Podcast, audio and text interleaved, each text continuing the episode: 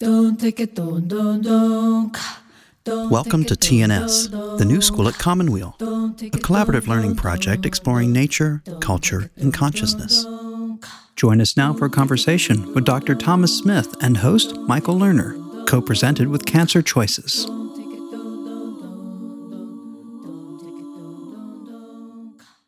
And welcome, everyone. Thanks for joining us. I'm Kira, Kira Epstein, the program coordinator for the New School at Commonweal. And today we'll be talking about easing cancer pain and suffering with Dr. Thomas Smith, our host Michael Lerner, and the Cancer Choices team. So this conversation is part of our co-presented series with with Commonweal's Cancer Choices program. And I just want to send many thanks over to Nancy Pole or um, Laura Pole and Nancy Hepp for bringing this series together.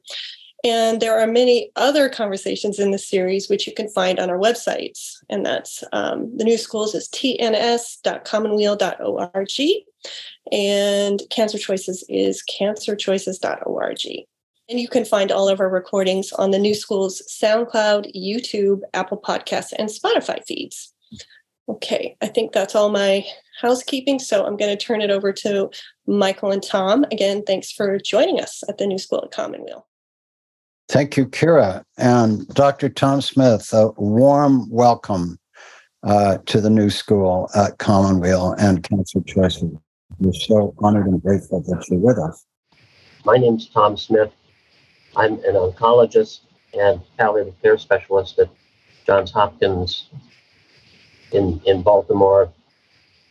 I was 28 years at the Virginia Commonwealth University Medical College of Virginia, and then came here 11 years ago to help expand the pain and palliative care program. And, and I often still get asked, why is an oncologist so interested in pain? And should you know, to me, it always seemed obvious. Cancer related pain is the second most common complaint that people have about their suffering. Actually, number one is fatigue. Go back, turn your clock back to 1984 when I started my hematology oncology training at MCV VCU. And almost all of the docs there were just chemotherapy givers. They're not paying attention to the real person, um, not interested in helping them grow through the experience. But there was one person, Dr. Galen Wampler, who had this deep, gravelly voice. He said, Well, if, if you want to, if they want to know what's going to happen to them, you should tell them. But just be as honest as you can. And pay attention to suffering, especially pain. And that really struck home for me because that was the way I was wired from the beginning. I finished my fellowship after a couple years in the lab in 1979. And in the late 1980s and early 1990s, a group of five or six of us started adding sections on open and honest communication and symptom control to the American Society of Clinical Oncology annual meeting where we get together with 53,000 of our closest friends from all around the world. So we would add communication to a section on nausea and vomiting control. And we started adding sections on pain management. We actually made a curriculum for oncologists. Uh, I think we sold about two copies of it, which tells you the interest back then. We were widely known in the oncology community as the quote lunatic fringe end quote um, but the movement kept growing.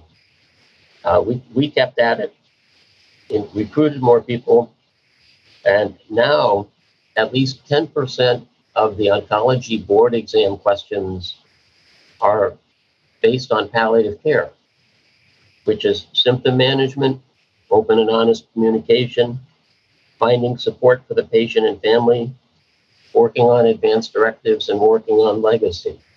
So most programs that have a robust palliative care program, all the oncologists, surgical, gynonc, med-onc, they all rotate through for two weeks to a month. I also myself have metastatic prostate cancer. Uh, so that gives me a little, little bit of credibility. Uh, it also means that at some point I'm going to experience significant pain, and I really want good pain control for myself. Uh, I should describe my implicit and explicit bias, and that's I'm data driven, and I'm data driven from randomized controlled clinical trials. Just as an example, one of my colleagues just published the first good US trial of German mistletoe. German mistletoe is different than American mistletoe. She treated 21 people, and two of them actually had cancer shrinkage, documentable, and the quality of life improved for some. Uh, and it didn't seem to have any extra toxicity. But now we need to see if that was just a fluke and particularly the quality of life questions are so much interested, so much influenced by, hey, you're taking this brand new drug called mistletoe from Germany. Isn't your quality of life better? Um, we'll figure that out shortly. So my approach to pain, rather than asking, what's your pain number, is to try to find out what's causing it. Is it neuro, neuropathic damage to nerves from bony compression or tumor or radiation or surgery. Or the other categories are nociceptive, which is deep aching pain like the pain from pancreas cancer. There's also visceral pain, like when your intestines get blocked or your kidneys get blocked. And one of the worst things to treat is called movement pain when you have two bones that are involved with cancer metastases, and every time they move, they just um, hurt like crazy. And most of the things we do don't do very much for that. Our understanding of cancer pain has dramatically increased over the past five years. We used to think it was just the cancer pushing things out of the way or the cancer damaging the nerves. But it turns out if you stick a really small needle right down next to where the cancer's in the bone and pull out a tiny drop of fluid and then inject that fluid into the bloodstream or someplace else in the body, the whole nervous system goes on high alert. So there are these small chemical compounds produced by your own body called neuropeptides that um, seem to mediate the pain more than anything else.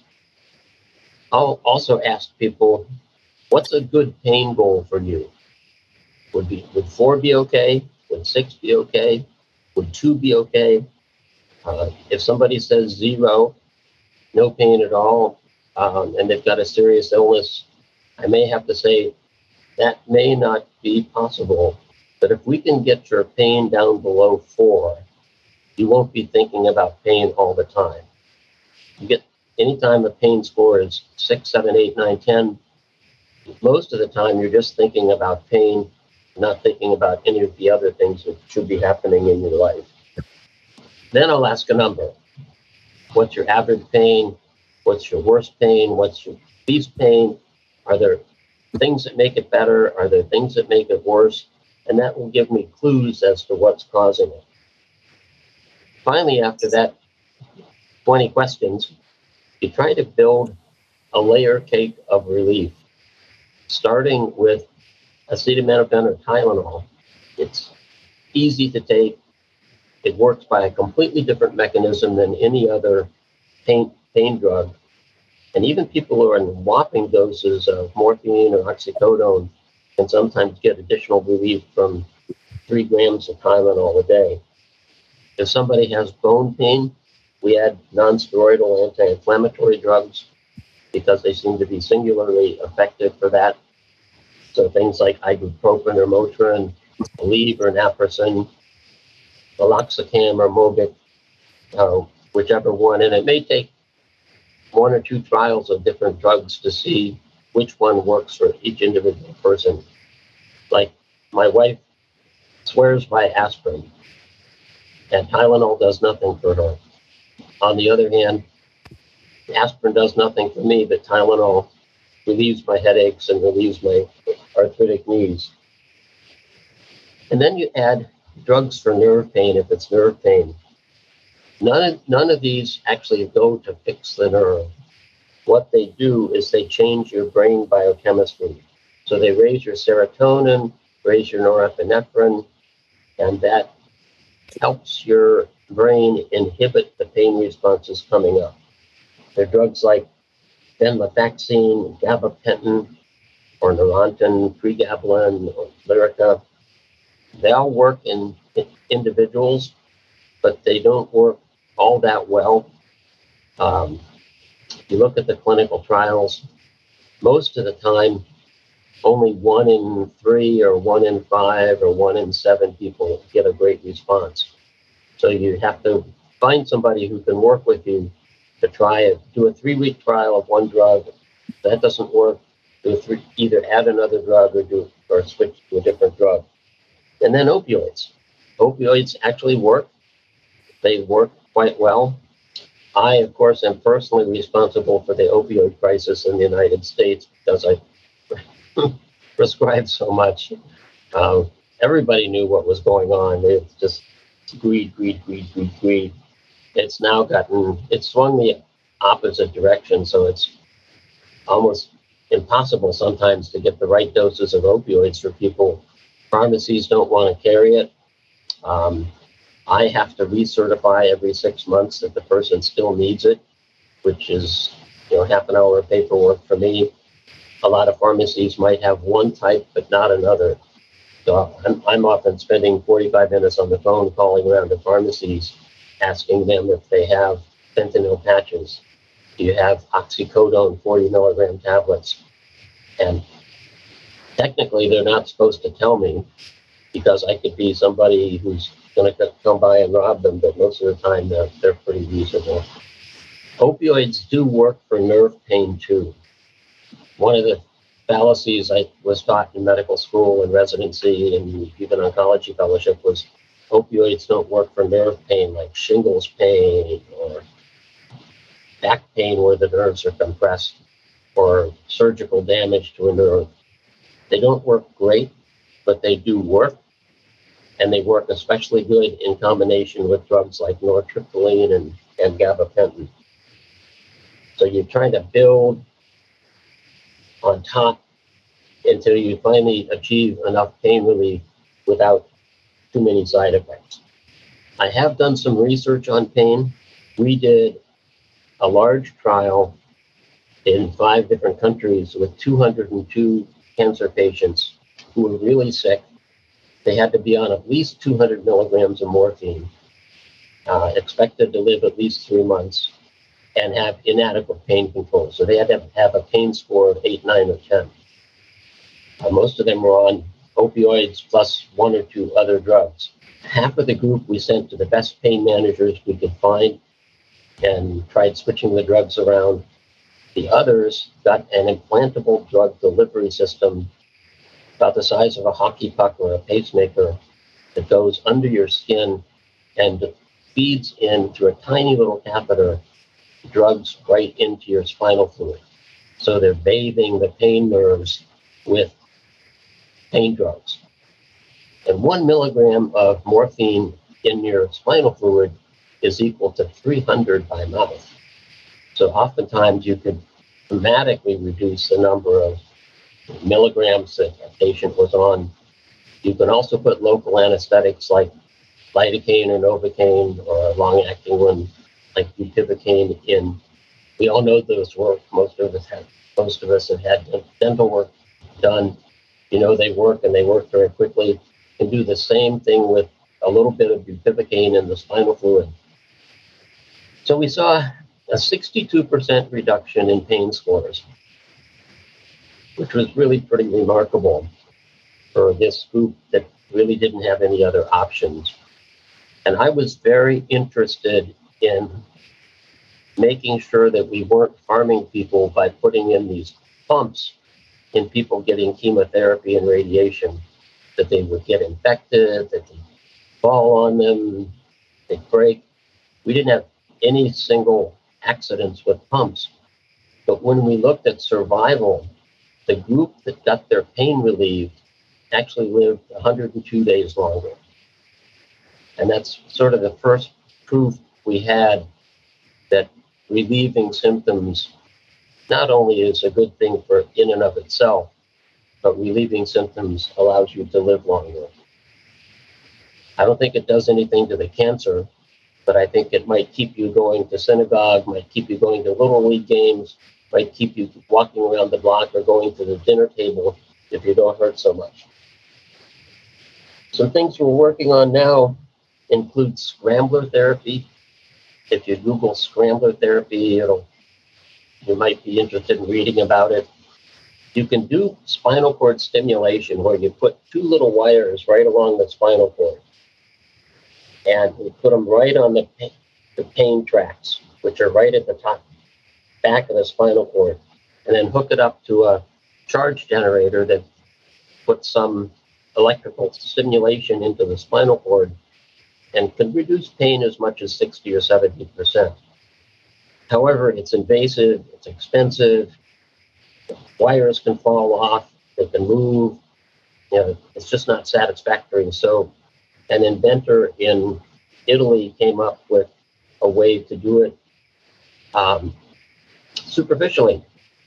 So I, that's what I was doing early this morning. I was taking EKG electrodes and putting them on very specific spots on the skin above and below the pain and reducing people's pain. One guy had pain from neuropathy midway up his shins. It was nine out of 10 on Monday. Today it was zero. And he, his numbness was better and his tingling was better. All the pain drugs don't do anything for numbness and tingling, which is oftentimes as bad as the pain from neuropathy. He was actually jogging down the hall. I wish I'd taken a video of it. So that's very exciting. Um, hopefully, there'll be a, a big article coming out in the New England Journal of Medicine in the next couple of months uh, that might stimulate some more interest in it. We also do ear acupressure. So I, I, had this done on me when I was getting chemotherapy and radiation therapy. Uh, Chao Hsing Yeh, who's a doctor of nursing and my colleague in these studies, um, came over and took little tiny seeds from the Vaccaria plant. They were smaller than mustard seeds on a really sticky piece of tape, and you put them on very specific spots of the ear, both the front and the back and it's almost like there's a little human baby coiled up inside the ear. Arms and legs are up here, brain is down here. Um, and we saw in our first 15 patients with bad chemoneuropathy, we saw a 50% reduction in pain, a 50% reduction in numbness, 50% reduction in tingling, and a 50% reduction in stiffness. So we're really excited about that. We're doing a 225 um, patient trial um, just to see if there's some easier way than if, if we can teach people to put the beads on by video. All you do is you press them, squeeze, release, squeeze, release, squeeze, release. You press them for three minutes, three times a day. Your ear won't get tender as heck, but my knees stop hurting and my breathing improved. Um, acupuncture, uh, we have one acupuncturist for all of John Hop- Johns Hopkins. Uh, it's typically not covered by insurance, so it's out of pocket. I mean, there's the American Society of Clinical Oncology issued some guidelines on integrative and complementary care late last year, and there's clear cut proof that it helps with nausea and vomiting there's pretty clear cut proof that it helps with the stiffness, particularly in the wrists and elbows and knees, that you get with some breast cancer drugs called aromatase inhibitors. Um, there's not a whole lot of evidence, good evidence, that it helps with chemotherapy induced peripheral neuropathy, and that's been my experience that it, it doesn't help. There's so many variables that go into that. It's your own belief system, it's the expertise of the person putting them in. It's the own pain chemical makeup of the person that they're putting them in, and probably combinations of those. but we did endorse massage, if that helps. Um, cannabis is has been um, hard to prove that it relieves pain rather than just dissociates you from the pain. As an oncologist, as a palliative care person, I don't care. I really don't care. Um, as long as it helps. So I have plenty of patients where I've certified them for medical cannabis. Um, I have people taking as little as five milligrams a day and one person taking 200 milligrams twice a day. One of the hottest new treatments in cancer medicine is immunotherapy. You've all seen the ads for Keytruda and Opdivo on TV. Who wouldn't want to live six months longer from lung cancer? And things like melanoma and kidney cancer, they really work very well for. Uh, just a note of caution there are two studies from Israel that say that CBD and THC actually interfere with the immune system. So if if you're taking THC or CBD, make sure you talk to your immunotherapist before you um, continue using them. We also stress meditation. About one or two percent of our um, palliative care consults are can you come up and teach this person to meditate? So we built that into our uh, electronic medical record. I recommend the Calm app because it's so easy to, to use. The UC, if you Google UCLA MARC, the Mindful Awareness Research Center, that is a great resource for free meditations anywhere from 10 minutes to 45 minutes it also has really good explanations of the science. The Julie Bower and my friend Patty Ganz have been working on this for 20 years, and um, it's not going to make the nerves heal, but what it might do is keep you from catastrophizing about the pain. You know, my patients with chemoneuropathy, or myself when I have pain, um, they put their feet down on the floor and they say, blankety blank, my feet hurt and they're numb and tingling at the same time. Why is that? Because I got 12 cycles of chemotherapy. Why did I get the 12 cycles of chemotherapy? Because I had breast cancer. And now you're starting to get into this rabbit hole of is the cancer going to come back? What's going to happen to me? Um, so meditation can teach you to manage those thoughts um, uh, a, little bit better. So that's about all I could think of. I'm happy to open open up for questions. I see one is UCLA MARC. It's um, Mindful Awareness Research Center. Just Google UCLA MARC. The question above that is about scrambler therapy. Uh, it's not experimental. It was actually approved for safety by the FDA back in 2009. The, and the growing number of places are are using it. City of Hope has two. UCLA has a machine that's up and running. Mayo Clinic has two.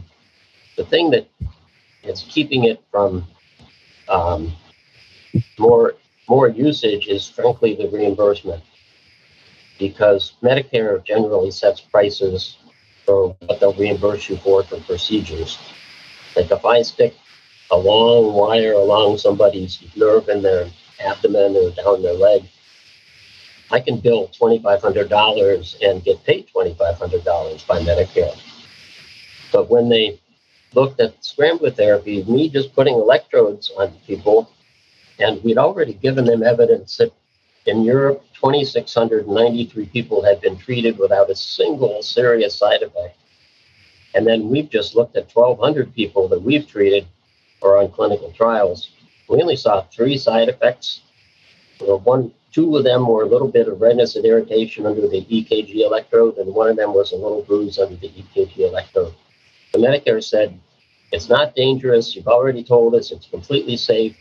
We're going to reimburse you at the same rate as a physical therapy tech putting on a TENS machine $32 for 30 minutes.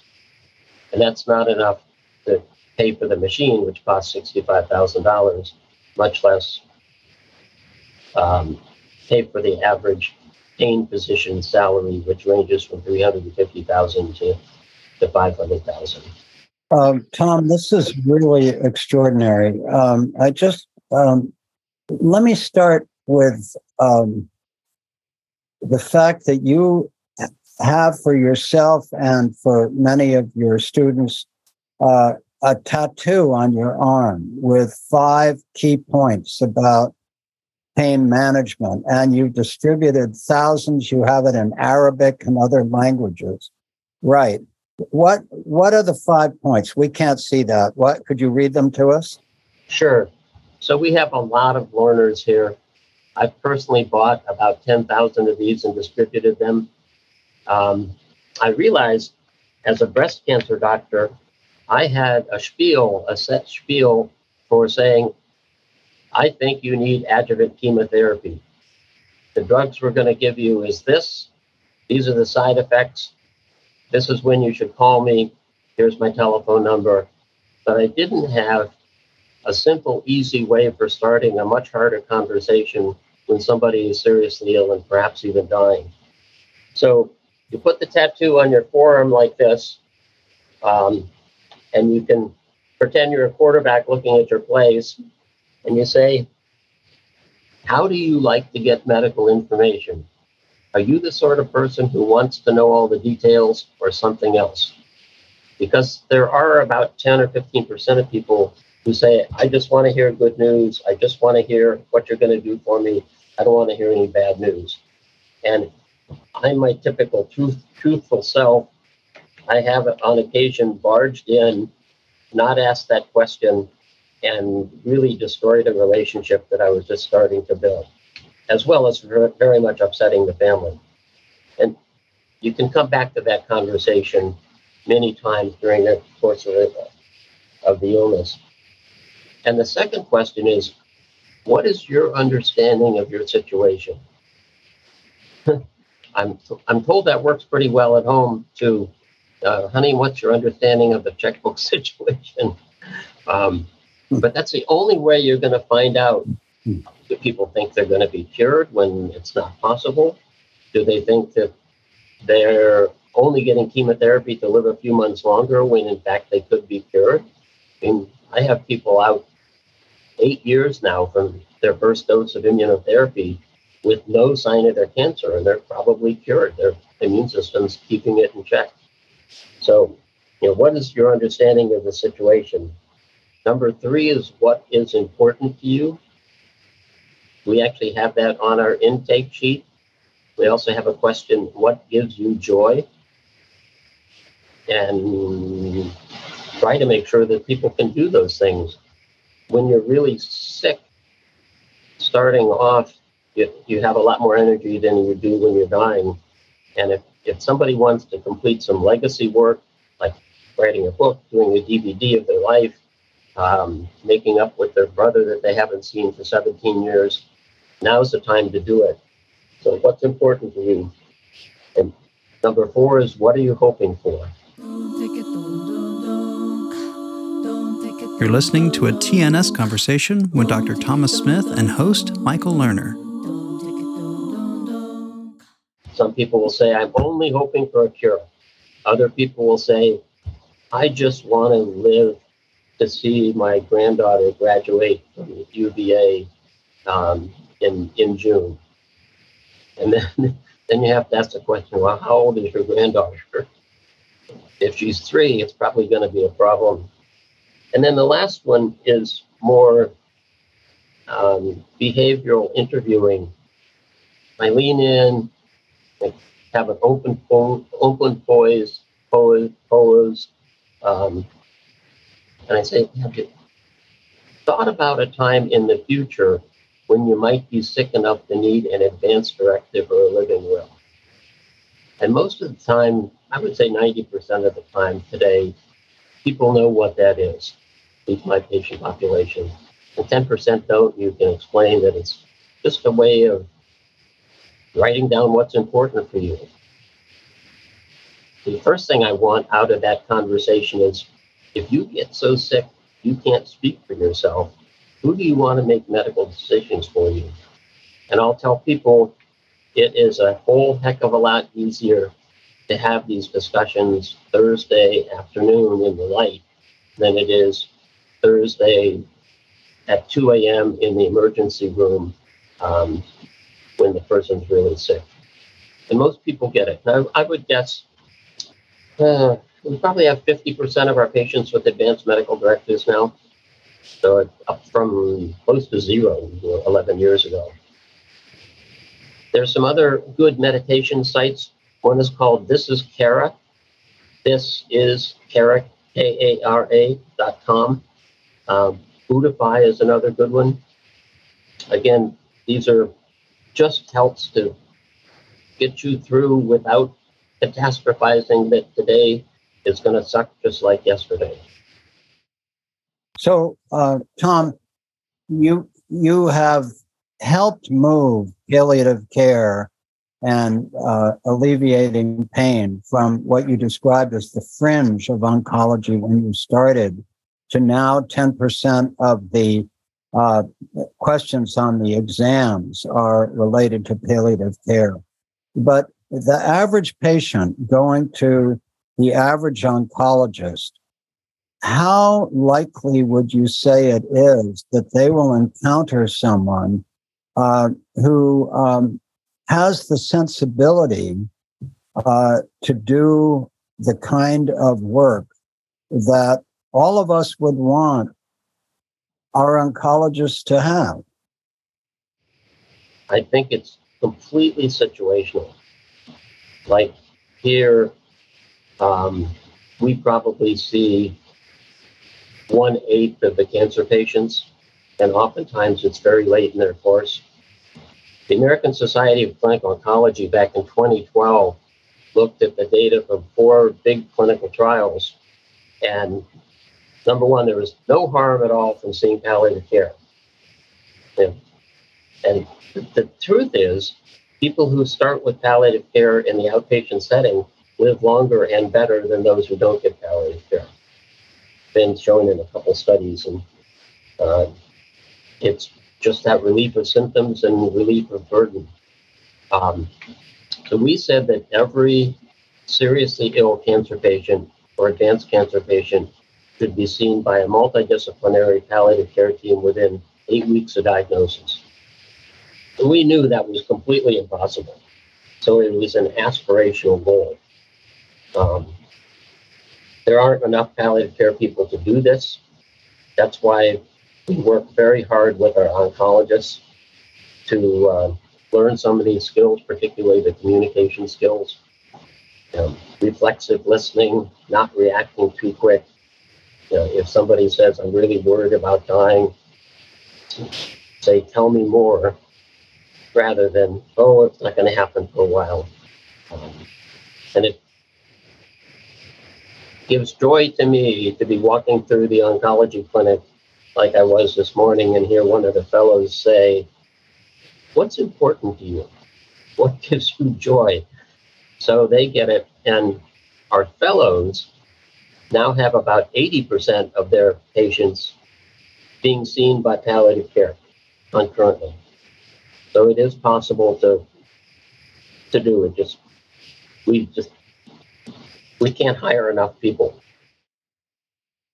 Because is it not true that if you are anxious or depressed, that amplifies the pain signal? And therefore, is it not a useful uh, approach to treat anxiety and depression early in the treatment of pain? Because if you can reduce the anxiety and depression, you may tune down the pain signal and you may do so in a way that interferes less with the biology and quality of life than heavy duty pain medication. I would say amen to that. Um, and a lot of the antidepressants, the SNRIs, um, actually have anti pain mechanisms of their own. So you may be killing two crabs with one stone. So, anxiety and depression, we screen for. Um, one of my friends, Harvey Chochinov, who's a psychiatrist in Winnipeg, Manitoba, had 169 patients hospitalized with cancer in their hospital. And he did the Beck Depression Inventory 12 question test. He did a thematic apperception test where you look at the picture and then describe. And then he had one of his fellows or residents do a 45 minute um, trained psychiatric interview. And then he asked them, Are you depressed? Or since it's Canadian, are you depressed, eh? and guess which instrument had 100% sensitivity and specificity for de- detecting clinical depression? It was, Are you depressed? Or are you, de- over the past two weeks, have you been depressed most of the time? And even oncologists like me can learn how to do that and then start start treatment and even make a referral to a uh, to a therapist. So couldn't agree and, more. And Vic uh, Teicher says, what is the best way to do that if antidepressants aren't working? Um, what's the best way to relieve anxiety and depression? I think that's what she means. Okay. Um, remember that there are lots of different classes of antidepressants. And there are lots of times when a combination of antidepressants um, works a whole lot better. So I've I've had terrible depression myself a couple times during my life. Once during residency, and then once uh, again when my prostate cancer was I was getting radiation therapy and they gave me drugs to drop my testosterone to zero. Not only did it um, the pills reduced my lung function by 50%, so I could barely go upstairs. I got profoundly depressed because, you know, I'm a runner. All my friends are runners. That's my social activity. Um, I got really, really depressed. Actually, hospitalized myself for six, six days so I wouldn't kill myself. And the psychiatrist that I saw put me on an antidepressant called mirtazapine or Remeron, and it worked a little bit. Gave me a lot of side effects. My he retired. I saw another psychiatrist who's put me on Wellbutrin or bupropion. And literally within a week, my mood was lifted. I was far less anxious. I was far more productive at work. I was feeling much more myself again with essentially no no side effects. And my depression got a little bit worse, so we added a little bit of olanzapine. So you can add trace amounts of secondary drugs and often salvage depression treatment. That's where you need a good psychiatrist. I don't think oncologists like me or palliative care people should be managing complicated depression. And you should pair that almost certainly with some talk therapy and exercise and getting outside for 20 minutes a day and sitting in the sun.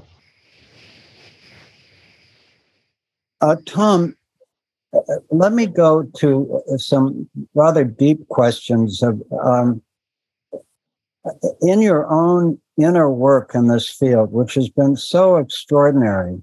Uh, and you mentioned things like um, the importance of your belief system.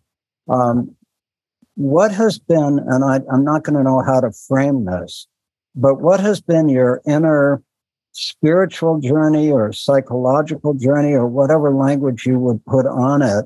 Because you mentioned uh, that many oncologists are not interested in the growth potential of this journey. Well, you know, we have done 216 week long retreats for cancer patients over the last 30 years for people who are profoundly interested in the growth possibility of this journey. And we have seen in the course of one week lives be completely transformed in lasting ways, you know, that people remember for the rest of their lives. So uh, you're operating in a, a medical setting with people with limited time and, and using all the pharmaceuticals and then all the adjunctive treatments you've described. And, and your work is unbelievably brilliant.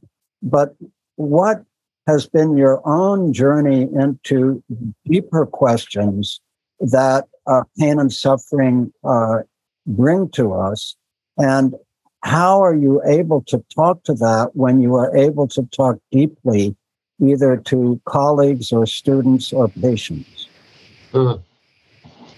My own inner journey has been uh, up and down. Mm-hmm. Um, I'm Quaker, and so one of the tenets of that is you don't need an intermediary to speak to God, that there's something of the special light in all of us. Um, and frankly, a lot of Quakers are more Buddhist than Quaker, um, and may not even believe in a supreme being, or but may believe in some spiritual force outside of themselves. Mm-hmm. That's sort of where I would place myself. But that's been a journey. I've had days where everything goes wrong and everybody dies, and sometimes dies miserable deaths. And you've the one that strikes me the most was having having a mom die of leukemia in the ICU and having literally to peel her three and seven year old kids off off her off her body um, as gently as we could. You go home on a day like that and you think, what sort of God would do this? How can there possibly be some spiritual being overlooking us and thinking that this is okay?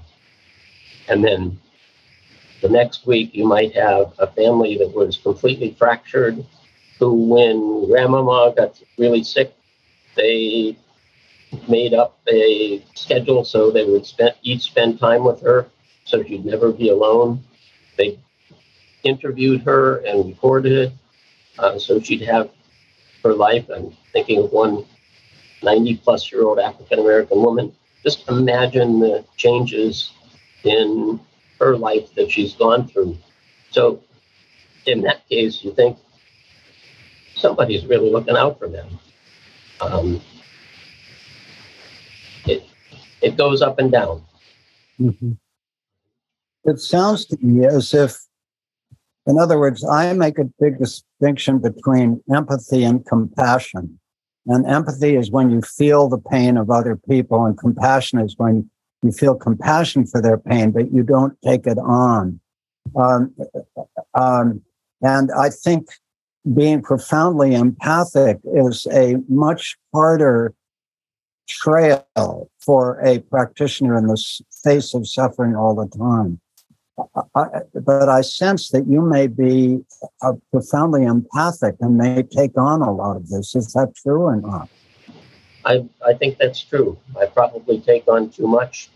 That's just who I am. Mm-hmm. Um, I mean, it started in medical school, it continued in residency. As an intern, I took a dying nun um, out to her uh, sister's wedding um, in an ambulance. You know, called up the ambulance company from her small town in outside of Philly and said, Could you come pick up Sister so and so? And I'll go with you. And this was before we had PCA pumps or patient controlled analgesia pumps. So I went down to the pharmacy and they, they basically handed me a cup full of Dilaudid syringes. I'd have to sign them out. And, and so every two hours, I would just give her two milligrams of Dilaudid. Um, it was one of the most rewarding experiences of my life uh, as well as made it possible for um, the sister to, to be there at a very important life event. Mm-hmm. So, yes, the em- empathy can be too strong, but it also can be immensely rewarding. Mm-hmm. Mm-hmm.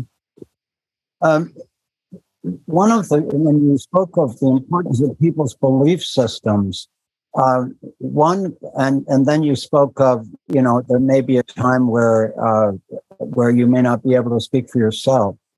Do you ever uh, counsel people on um, their own trajectory and coming to terms with their own death? In other words, we're living in a time where the um, you know, where the compassion and dying movement is sweeping the country slowly. And uh, so more and more states are enabling compassion and dying or physician assisted suicide. I like to speak of it as self deliverance uh, myself. And of course, people's views of this vary greatly. But it's my experience that people who have come to terms in their own way, whether philosophical or existential or spiritual or religious with their own deaths, that it's a much easier trajectory than for those who have not. Do you explore that with patients or counsel uh, your students to do so? Um, I do, and I think most of us on on our team, which is now 15 physicians and seven advanced practice nurses, two chaplains, and two social workers and two pharmacists. Um, oftentimes, I'll ask the chaplain to uh, come up and do, do some of that. We do not have physician assisted dying in Maryland, the most Catholic of states. And I think it's going to be 5, 10, 15 years before it's available. And I wax and wane on that um, I think it's far more important when when you, as the oncologist or the cardiologist or the nephrologist, you can predict that this person's likely not going to live six months. To have a talk with them and say, now's the time, if you want to, to do your legacy work. Now's the time to organize those photos that you have in shoeboxes from the 1950s. And you might be the only person who remembers who that who the, who they who, who, who they are. Uh, now's the time to go back to your hometown and see it one more time. Now's the time to repair family fences if, if they're broken. Um, try to make it easier for your kids. That's what my wife and I are both trying to, you know, downsize and get rid of a lot of stuff to make our 34 year old daughter doesn't have to um, move, move all our stuff because we've done it before.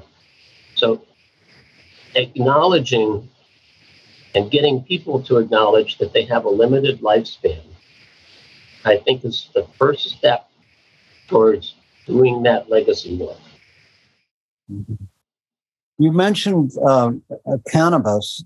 Um, you didn't mention whether uh, you had views on whether CBD uh, or the total uh, cannabis plant is preferable for uh, pain reduction.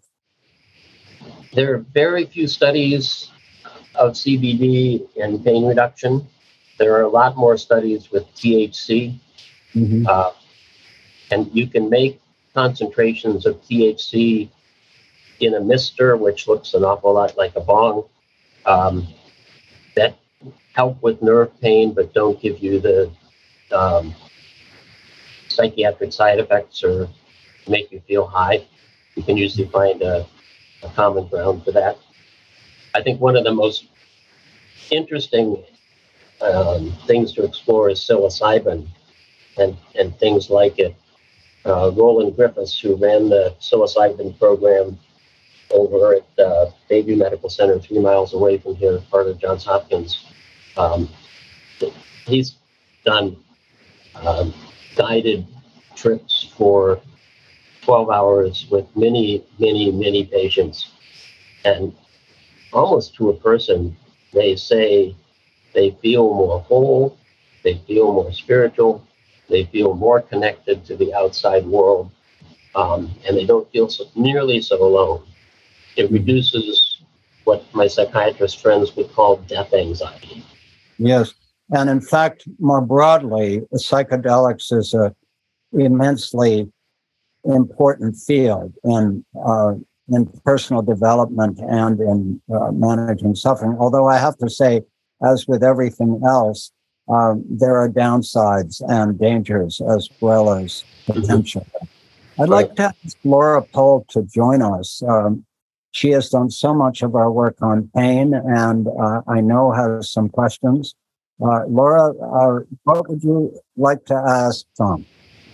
Wow, Michael, you've managed to ask a lot of the ones I've written about, but um, Tom, um, what I hear about your presence with people, um, I, wonder if you would speak a little bit about the power of presence and words uh, as sort of placebo versus nocebo effect. Uh, with yeah. Sometimes even more than words is just being with the person and being silent, but pulling up a chair saying, Tell me how things are going. And doing the hardest thing for doctors and nurses to do, which is shut up. Uh, people will tell you. People will say, I am just so afraid of dying. I'm so afraid of being in pain. I'm so afraid of leaving my family. I'm so afraid of missing out on watching my grandkids grow up. So I think active listening is really, really important and not done enough. It, it, it's a teachable skill. I mean, when I was still down at the Medical College of Virginia, when I was in charge of the cancer floor, I would make the medical students, third and fourth year medical students, go in, pull up a chair, and talk to the patient for 15 or 20 minutes about anything other than their illness. So they really got to know who, who this person is. Absolutely. Um, I, I, studied with uh, Dick Lucas down at um, the the VA Medical Center, and he was also in, down in uh, in Durham, North Carolina, and he was also at Duke. And he talked about the the nocebo effect of our words, and that when you're giving quote unquote hard news or bad news, um, people are in almost like a hypnotic, suggestible state. Uh, in other words, whatever you say, they're going to latch on to. And if the physician begins with words like, I'm sorry, there's nothing more we can do, and that's the only thing the person hears. And beyond that, they may say to cure your cancer, but we're going to do this and this and this. So the person doesn't hear anything else. And so he talked about the power of those words um, and how they're presented and um, and and how that had sort of a nocebo effect. And I know in your you know your tattoo and that what you're teaching about communication that must be you know conveyed to those you're training. But um, no, we we we try to train people to to listen. One thing pretty concrete that we have started doing. I started doing when I was still in Richmond. Um, I think I hold the, the record for the least amount of time spent in hospice we got somebody enrolled. She took two breaths and then died. I think that's the world record. Um, ideally, you'd like you know three to six weeks, maybe even more. But now we teach all the fellows. When you really think this person has a good chance of not being here in six months, you can still give third line chemotherapy, fourth line chemotherapy, and attend to their needs. But and you know, not but, and it's a good time to set up a hospice information visit. So, say, I'm in my own practice, I'll say, this is now our fourth line of chemotherapy, and the last one only worked for about three months. So I know that's the situation's getting more serious. The patient may not, but I do for sure. So um, if they want to talk about prognosis, I'll do that. But I'll also say, and now is a good time for us to talk about hospice for if and when we need it. And I would like hospice to come out at your convenience and tell you what services they offer and what they don't offer. If you don't like that team that comes out, you can fire them and get another get another team. Um, most people who work in hospice are not the sort of get fired very frequently. Um, and our residents and a lot of the attendings have really picked up on that. It's such a simple and easy thing to do. So at the same point, you're saying, we don't have much left to offer you. You should be saying, and we can make sure your pain is relieved, make sure you have spiritual support, make sure you have as much social support as possible. Um, try to troubleshoot and fix any symptoms before they happen and keep you prepared all along the way. Yes, and um, I, I, really relate with you about having someone. Have, you get an order, emergency consult for hospice. When no, I mean that you really need it way back when, and you know people are whether sometimes physicians uh, and or patients or families, um, you know, think that you, you have to wait until hospice and you're really on your deathbed for it, but they are such experts at managing not only physical pain, but the other pains that go along with nearing the end of your life. Um, and so, you know, it's it's a struggle. But if people would start earlier and um, and as you say, you can fire them or you can graduate from hospice if you know, thank goodness we were wrong about how long we thought you might live, or and you know, and here you're doing so well. But I sort of like your pain pump study um, with uh, extended life, extended survival. They are finding that when people have good symptom management um, and people pay attention to their quality of life, that they live longer they in do. hospice. Yeah. yeah. There are two studies both well done, um, show people who use hospice compared to those who don't perfectly matched. Hospice patients live about a month longer, lung cancer patients and pancreas cancer patients.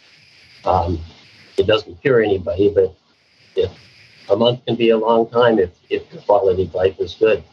And Ethan Basch has done two studies, one with Sloan Kettering with 676 solid tumor patients with stomach cancer, colon cancer, breast cancer. Half of them got um, regular care from the team, and half of them got an iPhone or a computer, and they logged in their symptoms once a week. And there was a nurse, one nurse per shift, who watched this big panel. And when somebody's pain spiked, or the depression spiked, or the constipation spiked, they would call them up close close that loop, call them up and fix it either over the phone or bring them in for evaluation. And at the end of two years, the group that got the electronic monitoring lived six months longer. There was an absolute difference of six out of a 100 people. That's a lot more than some of the drugs the FDA is approving. And it, those curves continue you know, out six years, it's still six out of a hundred people are alive because they have this constant symptom monitoring. You're listening to a TNS conversation with Dr. Thomas Smith and host Michael Lerner. He did the same study in uh, France on sabbatical with lung cancer patients. At the end of two years, 12 more patients were alive in the electronically monitored group, monitored group than in the usual care group. That's that's a huge difference. Most most of us don't have that capacity, but what we do have the capacity to do is say, are you bothered by headaches? Are you bothered by trouble swallowing or chewing? Are you bothered by breathing troubles? Are you bothered by nausea or vomiting or constipation or diarrhea? So you can essentially do the same things that the person would do on their iPhone and and put them on the problem list and, and try to fix them.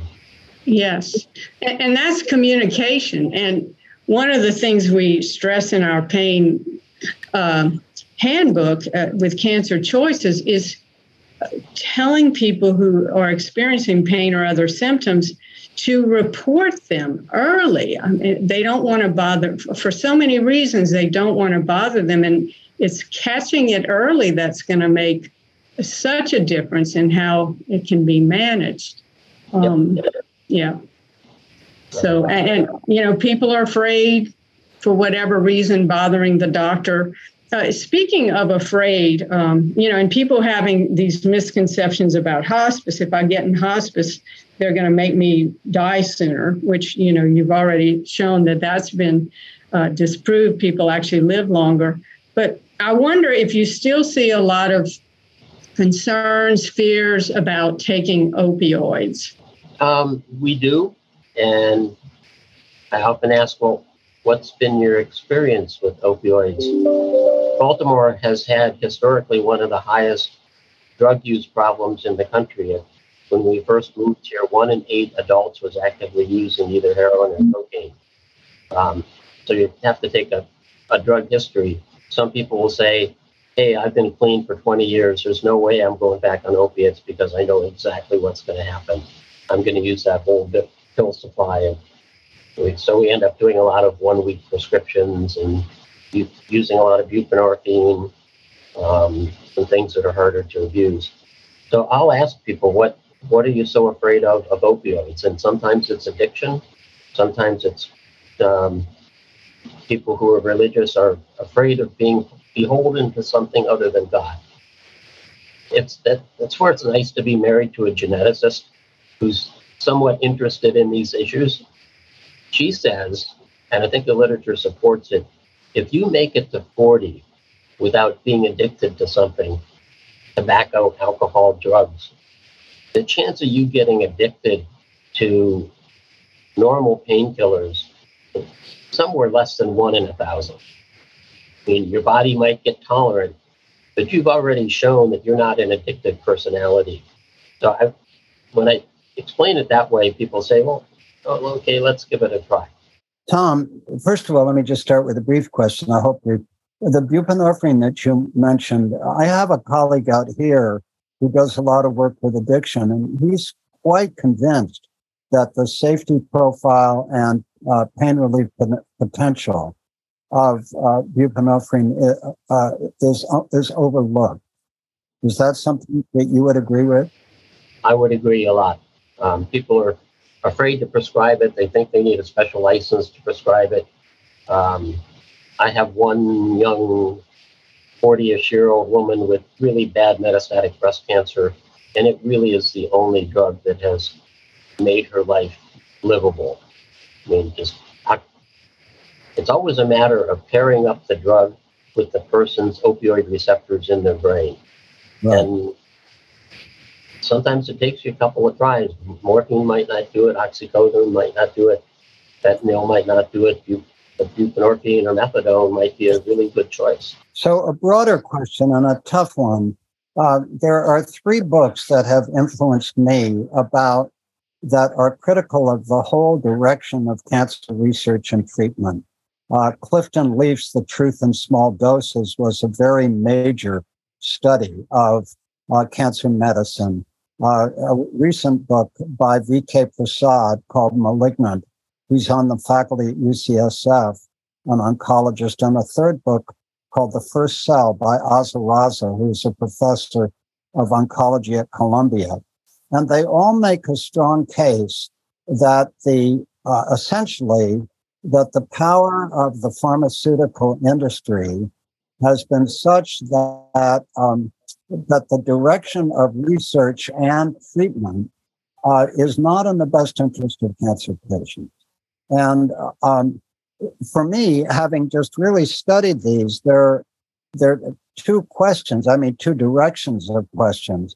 There's one study that I think Prasad and uh, Azra Raza cite um, that came out after Clifton Leaf's book uh, that where I think it was either Prasad or whoever was doing the research. They looked at 19 years of new uh, drug uh, approved FDA drugs for cancer and what was the median increase in survival.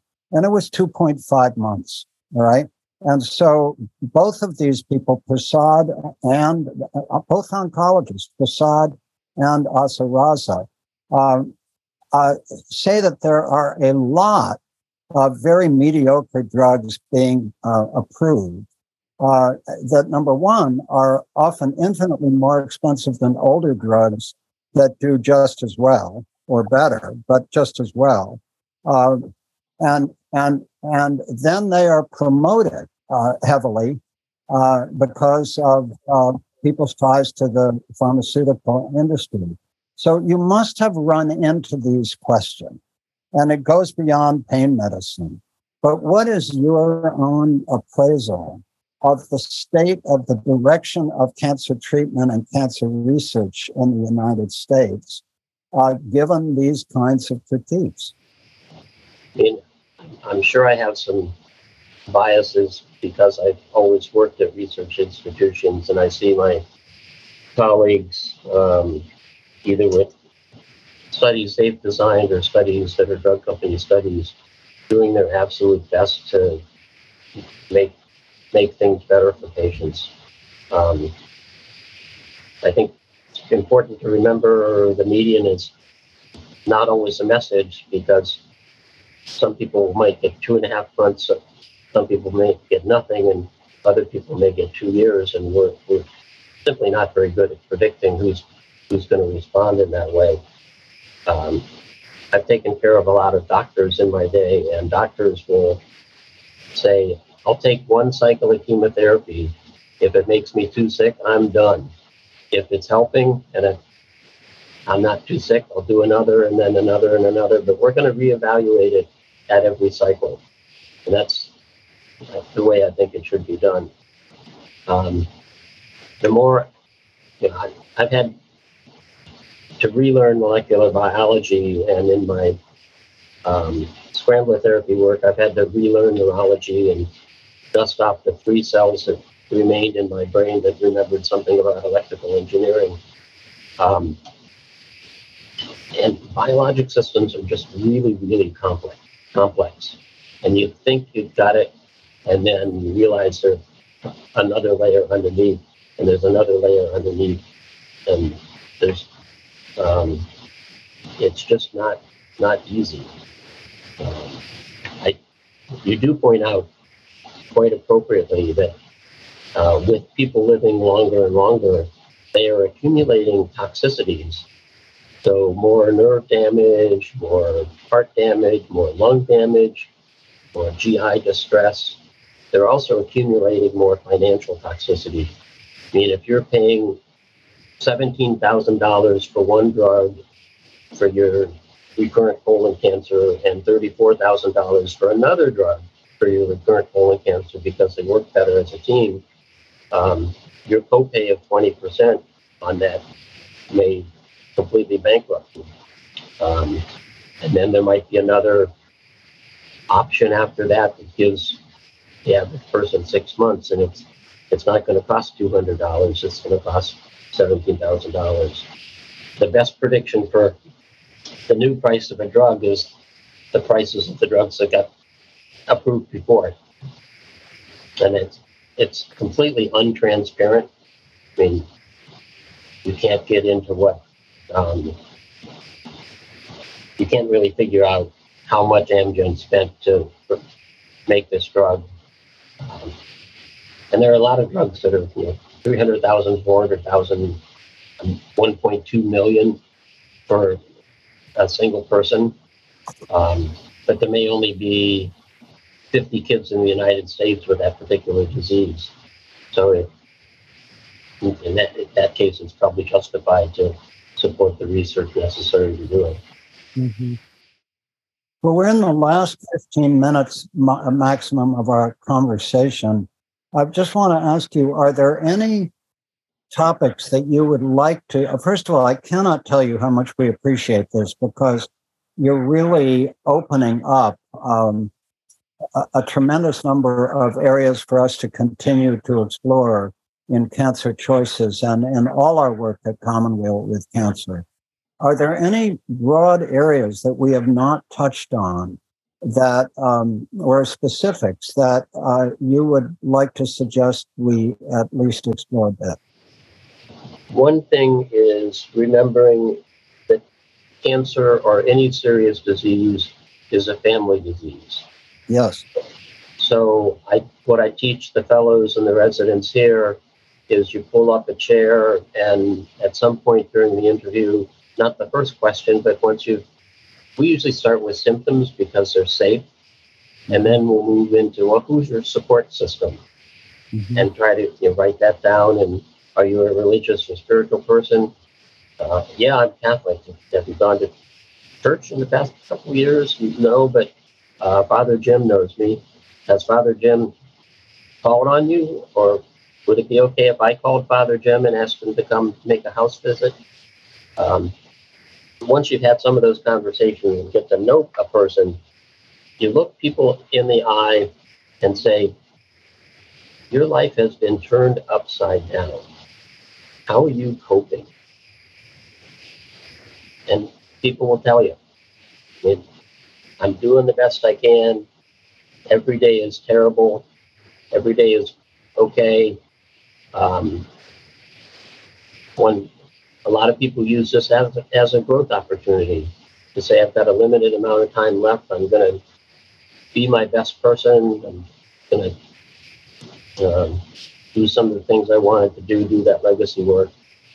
And then after you've talked to the patient, I teach the fellows and residents to physically turn and face the family and say, you know, mom's been pretty sick for the past six months. How are you all coping with her situation? And they'll tell you. I've used up all my FMLA. Um, now I'm using my vacation time. Um, I've had to drive her to you know, six doctor visits in a week. Why can't you get them all together? Um, they'll tell you what's going on with their lives. And I can guarantee that will be the first time anyone has asked them about how they're coping. My own experience, you know, having prostate surgery and then a quick recurrence and prostate radiation therapy and androgen, androgen deprivation and having all sorts of side effects. I had a, a TIA from it, which is associated with the drugs. You know, I lost half my lung function. Um, felt terrible most of the time. Just tremendous fatigue, just tremendous fatigue. And I went over to see one of the dermatologist dermatologists, and I get seen in the in the the residence clinic over there, and they have an attending of the day who's monitoring the, the residents. And he's looking at my chart. He walks in after the residents examine me. They're going to burn a basal cell off my leg. Um, he's, he's looking at my chart and he's saying, You had a pretty tough year. How how are you coping with that? And I it's the only time in my cancer history I've been asked that question. And I said, well, frankly, it's been a pretty crappy year. That's not exactly the word I use. It's been a pretty crappy year. And you could tell he just physically backed up. He was completely uncomfortable with taking it from, from there on in. But we, and he, he said, Where's that spot on your leg? That was yeah. his response. Yeah. Uh, so teaching people to ask about coping is really important. When Jennifer Temel did her lung cancer study at Mass General, where she took 157 lung cancer patients. Half of them got usual care, and half of them got seen by a palliative care nurse practitioner or doctor once a month. Um, she had one of the medical students or residents go through the charts and look at how many times coping was mentioned. And there wasn't a single instance in the oncology alone charts of asking about coping So that that's something simple and easy you can you can do. And not only that, but but the simple fact is that quite often it's harder on the family members than it is on the patient. Yeah.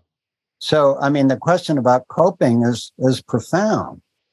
They may be suffering at least as much, if not more. Mm-hmm. Yeah. Um, uh, uh, one of our uh, friends on the call asked, are there any book recommendations for a terminal patient and their immediate families? Are there any book, book recommendations? Yeah. Um, Jane Brody's Guide to the Good Great Beyond. I think I have a copy of it over here. She's a New York Times uh, uh, health correspondent, one of the great New York Times health correspondents. So, done a lot of important work. Jane Brody's A Guide to the Great Beyond. Um, a little dated now. I think it's probably 10 years old, but everything in it is still there.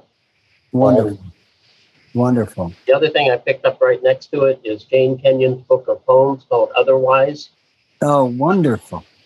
So if you, I got out of bed on two strong legs. It, I can't read it without hearing that. Tom, you mentioned that you're a Quaker. Um, is that a tradition uh, profoundly important to you or sort of medium? Uh, I would say medium. Uh-huh. Um, I mean, I became, I started going to Friends meeting when I was, uh, I think, 12. I was had been dragged to the Methodist Church by my parents, and our sixth grade um, Sunday school teacher said we should just nuke Vietnam back to the Stone Age. And that somehow didn't seem right to me, even at that young age. And I got reading about the American Friends Service Committee and then found out that there was a Quaker meeting in Wadsworth, Ohio. Started going there um, when I was working for the Ohio Department of Natural Resources in Columbus I went to Quaker meeting there. Um, and then we went to Friends meeting in in Richmond off and on. Uh, and, and then I joined the meeting here. So, what is the framework, if it's only kind of medium important to you? How do you describe what matters most to you? What is your sort of orienting framework in your personal life and your work that um, that you can put into words? What, how, how do you do it?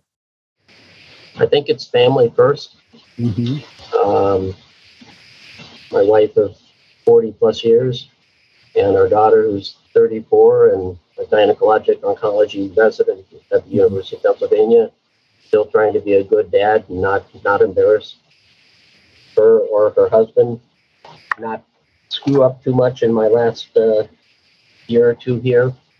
Mm-hmm. So after that, it's right now for me, one of the biggest things is succession. Who's going to lead this program as I'm stepping down because I'll be at 40% next year. Um, and right now, there are seven openings for directors of palliative medicine in the United States. Um, there aren't that many middle aged people who um, either want to do the job or have thought about it. So succession is you know, a big worry for me right now. I thought I understood that palliative care was one of the really hot areas that was attracting a lot of uh, young, compassionate doctors. So I'm surprised that there's a shortage of people who want to lead these clinics. You're right. Um, Rebecca Kirch, who was very much involved with palliative care still is, and the Center to Advance Palliative Care said palliative care is the hot chick in high school. and so it, we're getting better and better applicants. We, we have 100 plus applicants for five positions here, and um, they come here because it's Hopkins, and we have a good good training program, and they go on.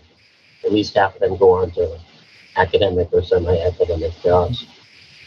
so that there's been this expansion over the past five years of the number of fellowships. What there aren't is a whole bunch of people in their 40s and 50s who um, either want to lead a program or have the administrative, research, and educational and clinical skills to do it. I agree. I would like to ask Laura Pole to come back with us for the last few minutes. And uh, Tom, I'm just so moved by this. I knew it was going to be an important conversation for us. But um, when you speak of of how, and Laura speak of how important someone's presence is, your presence is extraordinary. I know that it must be for your patients and your colleagues, but there, there's just, a, forgive me for saying it, even through the mechanism of a Zoom call, there's, there's a sense of the power of your presence that is uh, palpable. And um, I'm just honored that you've been willing to share, you know, almost two hours of your time with us. And I can promise you that this will uh, inspire us because we, we deeply believe, as you said, that, that palliative care should be a fundamental part of oncology. And it's moving in that direction, but it still has a long way to go. So, uh, Laura, before I do a close with Tom, last words from you. I, I have a, something on my mirror I put up after I got post herpetic pain from shingles this fall. Didn't think I'd be able to make it through. It was pretty rough. And I put up this uh, these words you can endure almost anyhow if you have a why. And I think one of the things we can do in being compassionate is help people explore and find that why. And um, anyway, I just thought I'd bring that up because sometimes it's pretty rough to make it through something that you don't know is going to get under control, that you don't have the hope uh, that it can be helped. Well, that quote is from Nietzsche those who have a why to live can bear most anyhow. Yeah. Tom, any last words for us? Well, thank you for allowing me to, to do this. It's great fun. We're just very grateful. Thank you for being with us. Kira, do you want to come back on? Thank you, Tom and Michael and Laura and Nancy behind the scenes and Ken behind the scenes helping us with production. Just one more reminder that we have a whole series of Cancer Choices co presented conversation recordings on a variety of integrative cancer care topics, and you can find them on either of our websites. So, thank you all for being with us today at the New School at Commonweal, and we'll see you next time. Thank you, Tom. Thank you, Laura. Thank you, Kira. You've been listening to a TNS conversation with Dr. Thomas Smith and host Michael Lerner. Thank you for listening to TNS, the New School at Commonweal. The New School at Commonweal is directed by Michael Lerner. Our program coordinator is Kira Epstein. Our audio producer is Ken Adams. Our theme music was performed by Debbie Daly. Visit us online at tns.commonweal.org. That's tns.commonweal.org. Commonweal is spelled C O M M O N W E A L. You can also find us on SoundCloud, iTunes, Facebook, YouTube, Vimeo, and Amazon Music. Thanks for listening. Water heal my body, water heal.